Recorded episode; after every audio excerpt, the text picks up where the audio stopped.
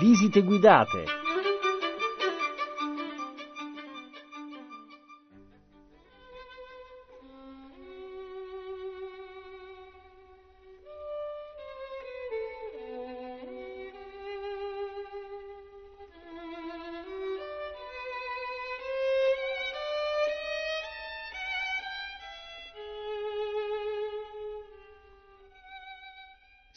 Giuseppe Maria Della Fina, direttore scientifico della Fondazione per il Museo Claudio Faina di Orvieto e un componente del Comitato Scientifico Italiano della rivista Archeo. Insieme a Monica Donofrio abbiamo pensato in queste giornate di chiusura dei musei italiani di organizzare una sorta di viaggio virtuale tra i musei con antichità etrusche. Nell'intraprendere questo viaggio cercherò di tenere presente un'osservazione dello scrittore inglese David Herbert Lawrence. Egli nella primavera del 1927 compì proprio un viaggio in Etruria. Amava molto la cultura etrusca, ma non amava invece i musei. E scrive, un museo non rappresenta mai un contatto diretto, è solo una lezione illustrata. Invece quello che cerchiamo è un autentico contatto vitale. Io e con me tanta altra gente non desidero affatto di farmi imbonire. Prometto che cercherò di non imbonire. Abbiamo scelto di partire con il nostro viaggio da Piazza del Duomo ad Orvieto, per un motivo essenzialmente, per il fatto che su quella piazza si aprono tre musei con antichità etrusche, un record anche per l'Italia. Il primo museo che visiteremo è il Museo Claudio Faina, il museo tra l'altro dove lavoro. Devo raccontarvi, seppur in breve, la sua storia. È una storia interessante che nasce negli anni 60 dell'Ottocento, con l'unità d'Italia appena realizzata. Siamo infatti nel 1864 e il conte Mauro, che tra l'altro aveva visto con grande favore il processo di unificazione del paese, si era battuto per esso. Per inciso, ricordo che aveva combattuto nell'esperienza della Repubblica Romana, era stato esule per alcuni anni in America centrale, aveva vissuto a Cuba dando lezioni di piano e al rientro, anni dopo, nel suo paese e raggiunta l'unità d'Italia, iniziò a collezionare antichità. Lo fece acquistando dei reperti e lo fece portando avanti degli scavi, scavi per la verità non molto fortunati e lui stesso afferma che il museo cresceva per i reperti che riusciva ad acquistare. Acquistava in zone diverse dell'Etruria, a Perugia, nella Maremma, a Firenze, insomma cercava di acquistare reperti sul fiorente mercato antiquario dell'epoca. Aveva una figura di riferimento ed era Luciano Bonaparte, il fratello di Napoleone, il principe archeologo, l'uomo che forse è poco noto, ma ha detto un contributo importante alla riscoperta delle necropoli, delle necropoli di Vulci. La nipote di Luciano Bonaparte era, aveva sposato uno dei Faina e lui aveva avuto modo di frequentare quegli ambienti e a Luciano Bonaparte guarda con grande attenzione. La sua conduzione della raccolta dura in fondo pochi anni perché morì nel 1868. A quel punto i reperti che aveva collezionato passarono sotto la gestione di Eugenio Faina, del nipote Eugenio. Eugenio fece un primo passo importante, trasferì la raccolta da Perugia, dove si trovava inizialmente, ad Orvieto, ma fece qualcosa anche di più significativo cessò di acquistare antichità sul mercato antiquario, non tenendo presente il dato della provenienza, ma si limitò ad acquisire soltanto materiali rinvenuti ad Orvieto e nel suo territorio. Siamo a questo punto negli anni 70 e 80 dell'Ottocento, anni che furono caratterizzati dalla scoperta di, di tre tombe dipinte nel territorio, dalle necropoli di Crocifisso del Tufo e di Canicella, dall'area sacra di, Can- di Canicella, e cercò il conte Eugenio di fermare, in parte riuscendoci, la dispersione del patrimonio archeologico locale che in quegli anni era ancora molto molto accentuata. Questa sua sensibilità diversa nacque probabilmente da una sua preparazione culturale sicuramente, ma anche dall'amicizia con due archeologi importanti del suo tempo, Gianfrancesco Camurrini, uno davvero dei maggiori della seconda metà dell'Ottocento, e da quella con Adolfo Gozza. Tra l'altro, con Adolfo Gozza erano stati garibaldini insieme nella terza guerra di, di indipendenza. Alla morte di Eugenio Faina, avvenuta nel 1926, Eugenio ebbe una vita molto lunga, molto intensa, caratterizzata anche da un'attenzione particolare per l'agricoltura e per la vita politica del tempo, fu prima deputato e poi senatore, senatore del Regno, nel 1926 la raccolta passò al figlio Claudio Junior.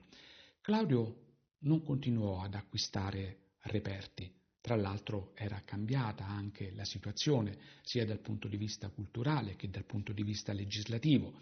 I reperti ormai, dopo il 1909, erano, per legge erano divenuti di proprietà dello Stato, di proprietà pubblica, quindi acquistare serie, avrebbe creato una serie di, di problemi e lui non lo fa, ma fa qualcosa di significativo, conserva la raccolta di famiglia, la protegge durante la seconda guerra mondiale, ma fa, al termine della sua vita, qualcosa di ancora più significativo.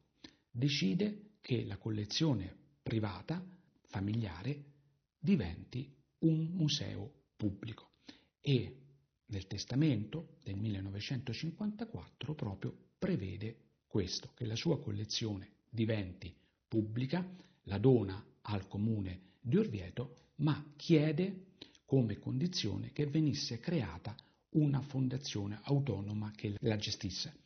La fondazione per il Museo Claudio Faina è infatti una delle prime fondazioni che gestiscono beni culturali nel nostro paese.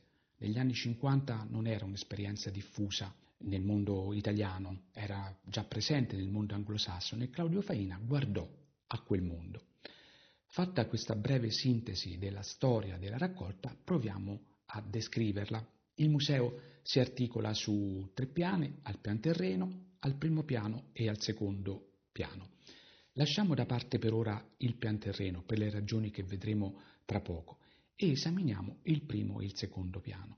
Nel primo piano si scelse, negli anni 90 del Novecento, il museo venne completamente aggiornato e la nuova inaugurazione avvenne proprio l'8 marzo del 1996, viene documentata la storia che vi ho appena raccontato, la storia della raccolta, nel quadro più generale delle vicende dell'archeologia italiana del primo cinquantennio postonutario e poi eh, degli anni 20, 30, 40 e 50 del, dell'Ottocento. Sono, anni, sono decenni importanti per l'archeologia italiana e si è cercato di documentarli. Al secondo piano l'approccio è più tradizionale, i materiali sono divisi dal punto di vista tipologico e cronologico, cioè per tipi e per, e per epoca. Nel primo piano l'attenzione può essere attratta dal monetiere, quello che vi ho detto che era particolarmente caro a Mauro Faina, da una serie di oggetti che lui acquistò a chiusi, penso ad esempio ad alcuni singolari canopi che erano dei contenitori per le ceneri dei defunti e penso anche a delle urne cinerarie di epoca ellenistica in terracotta che si caratterizzano soprattutto per la ricchezza della policromia. Sono urne dove questa policromia si è eh, conservata. Altri reperti interessanti da, da notare sono nella sala successiva alcuni vasi attici provenienti dalla necropoli di Crocifisso del Tufo e acquistati dal nipote Eugenio. Tra l'altro questo nucleo di vasi eh, è particolare perché nasce dall'acquisto nasce proprio da un consiglio di Gianfrancesco Gamurrini. Gianfrancesco Gamurrini era oggi diremmo il soprintendente del, della zona e cercava anche lui di dare un contributo per limitare la dispersione del patrimonio archeologico e quindi consigliò al conte Eugenio di acquistare quei eh, reperti. Poi si raggiungono i capolavori della collezione Faina e sono tre anfore di Exechias. Exechias è il maggiore ceramografo attico nella tecnica a figure nere, uno dei grandi artisti e questo museo per fortuna ne conserva ben tre esemplari.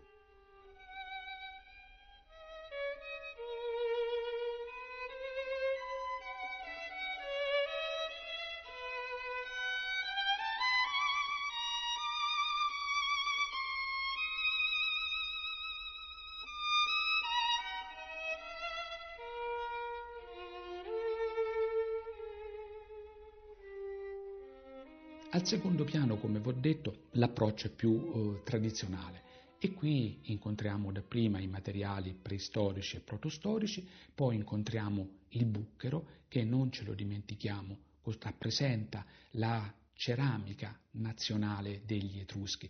Gli Etruschi non costituirono mai un popolo unitario, erano delle singole città-stato e avevano degli elementi in comune, la lingua, la religione e tra questi elementi in comune possiamo sicuramente inserire anche il bucchero. Continuando la nostra visita al museo incontriamo di nuovo della ceramica attica, sia a figure nere che a figure rosse, ceramica attica che non sappiamo attribuire se alla prima fase raccolta, quella diretta da Mauro Faina, o alla seconda, quella d'Eugenio. Il dato non è irrilevante perché appunto se si riuscisse a comprendere che quegli oggetti appartengano alla seconda fase, beh, saremmo sicuri sul dato di provenienza. Come vi ho detto, Eugenio non acquista fuori dal territorio orvitano. Arriviamo quindi alla grande sala della ceramica etrusca figurata e qui posso suggerirvi di guardare con attenzione alcuni vasi del cosiddetto gruppo Orvieto, sono dei vasi particolari perché probabilmente è il tentativo, un primo tentativo da parte degli Etruschi di seguire le indicazioni della ceramica attica a figure, a figure rosse, quindi quell'aggiornamento culturale che vi era stato all'interno della produzione ceramica attica. E poi soprattutto i vasi del gruppo di Vanta. Questo gruppo di vasi prende il nome da questo demone dell'oltretomba femminile che si chiama Vant, che i pittori di questo gruppo raffigurano spesso e proprio quel demone ha dato il nome al gruppo. È una pittura molto particolare, potremmo dire fumettistica. Questi personaggi, che poi rappresentano anche divinità dell'oltretomba, non terrorizzano, sembrano quasi affrontati con ironia, sono dei personaggi con i quali sembra che si possa, che si possa anche scherzare. Il percorso si conclude con tre sale che accolgono una nuova acquisizione ed è la raccolta dell'architetto Mario Lollighetti che nel 2017 decise di donarla proprio alla Fondazione per il Museo Claudio Faina.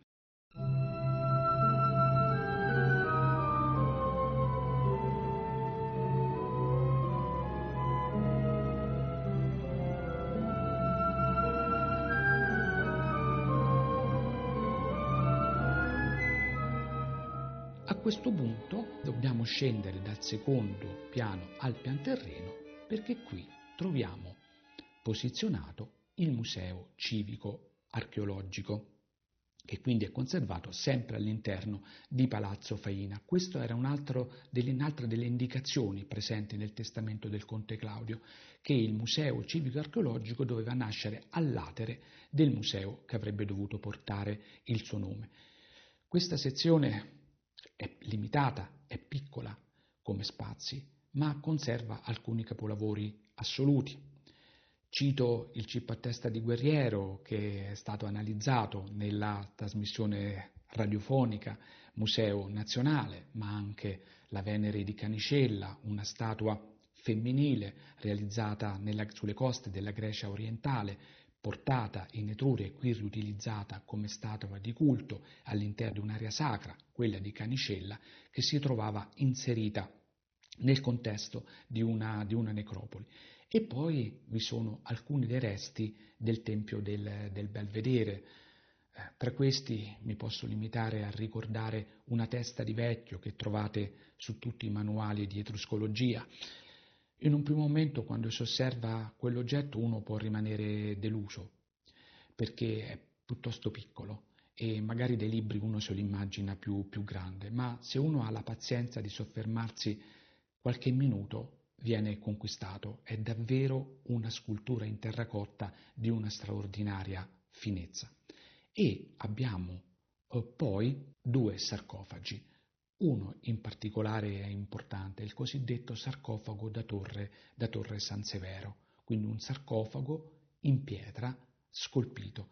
E qui ci sono dei riferimenti a, ad episodi del, dell'Odissea. Va sempre tenuto presente che le aristocrazie etrusche guardarono con grande attenzione alle esperienze greche. Prima di lasciare il Museo Faina voglio darvi un consiglio.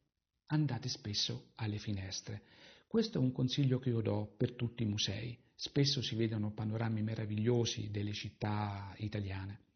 In questo caso avrete la possibilità di vedere da vicino, fra virgolette, la facciata del Duomo d'Orvieto e avrete la possibilità di vederla da diversi livelli. Al, primo, al pian terreno siete sostanzialmente a livello della piazza, al secondo piano siete praticamente a livello del rosone realizzato da, dall'Orcagna. Quindi è un consiglio che cercate di tenere presente quando visiterete il Museo Faina.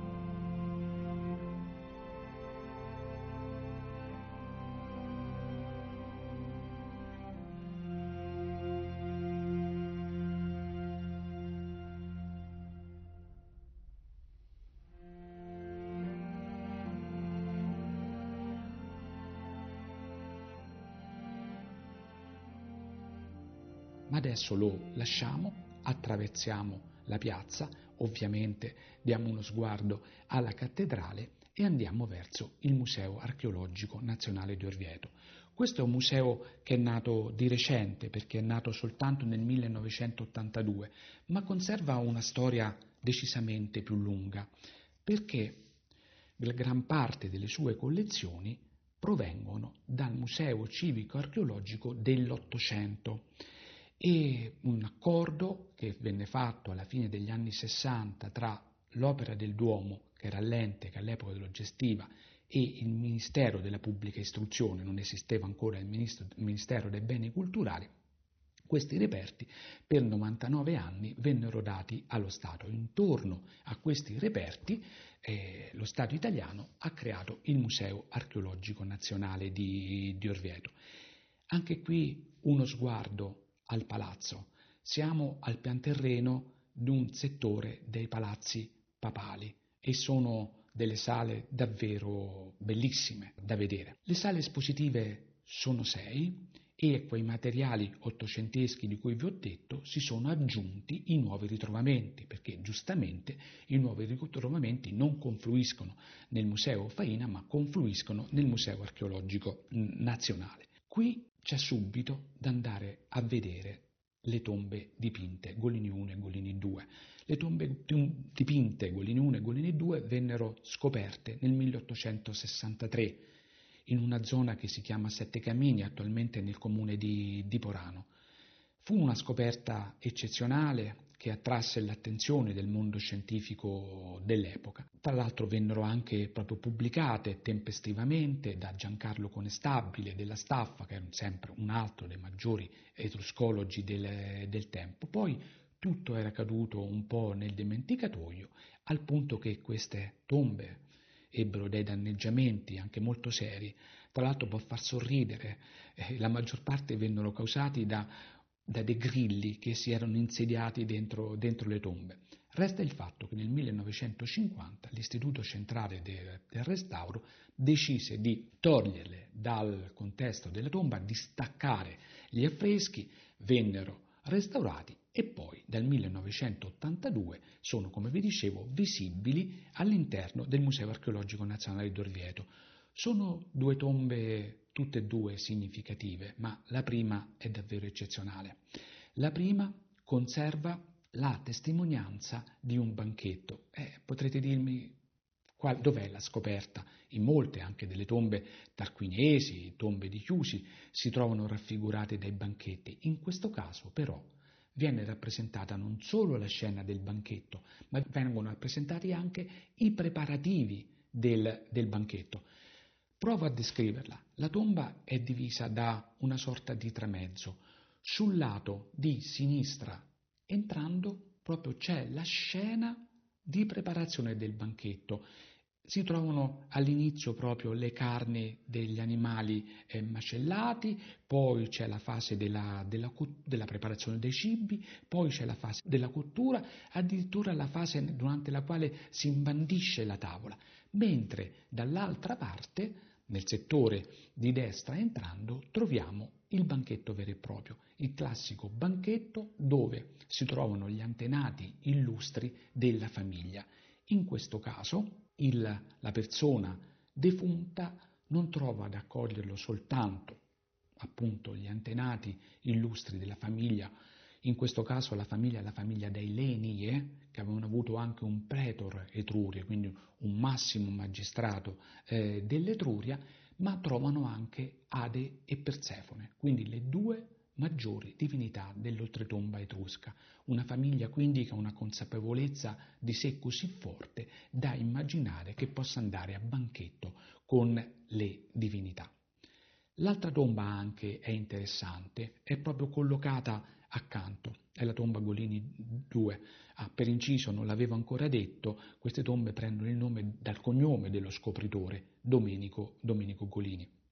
Questa è più rovinata, doveva essere particolarmente significativa la scena in fondo perché vi erano dei ludi, dei giochi fatti in onore del, del defunto. Usciti dalle tombe Golini, ecco, dobbiamo vedere almeno la panoplia che viene dalla tomba del guerriero, sempre di sette cammini, quindi un'armatura in bronzo completamente conservata, ci sono lo scudo, gli schinieri, la corazza, l'elmo. E poi raggiungere la sala dove sono esposti i reperti in terracotta dei templi orvetani. Tra l'altro qui potrete vedere altri resti del Tempio del Belvedere. Questa è un po' un'anomalia che i resti di uno stesso tempio si trovano su due musei diversi. Il fatto che il ritrovamento è dovuto dal fatto che i ritrovamenti ottocenteschi sono confluiti nella sezione civica della collezione Faina, mentre la parte dei ritrovamenti degli anni 20 e 30, quindi di proprietà statale, sono oggi visibili nel, eh, nel Museo archeologico nazionale. Prima o poi forse si troverà il modo di riunirlo, ma adesso dovete vederli suddivisi su due, eh, su due musei.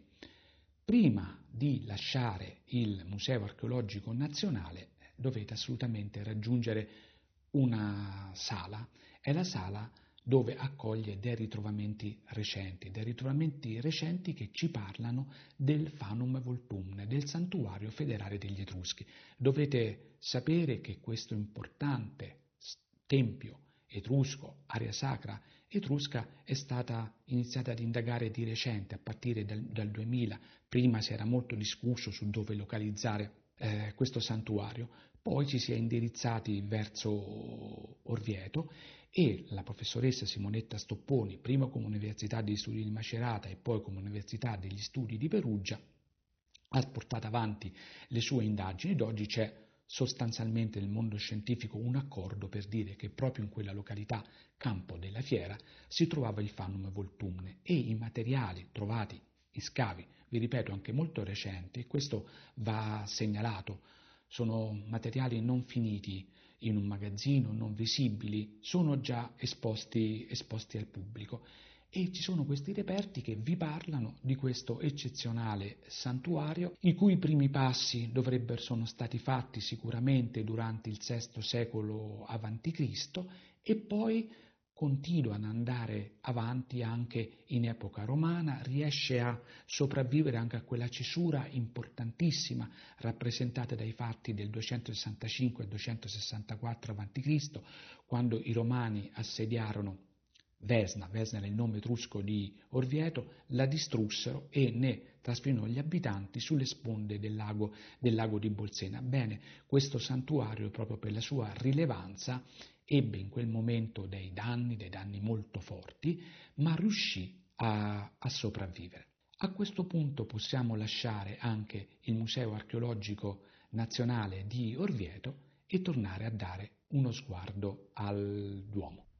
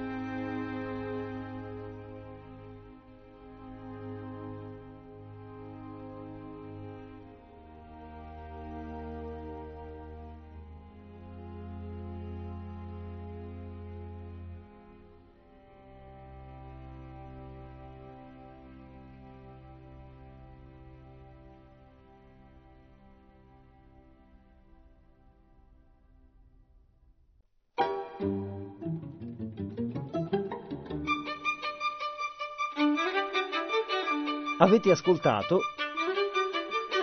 Visite guidate, riascoltabili su radio3.rai.it e su RaiPlay Radio.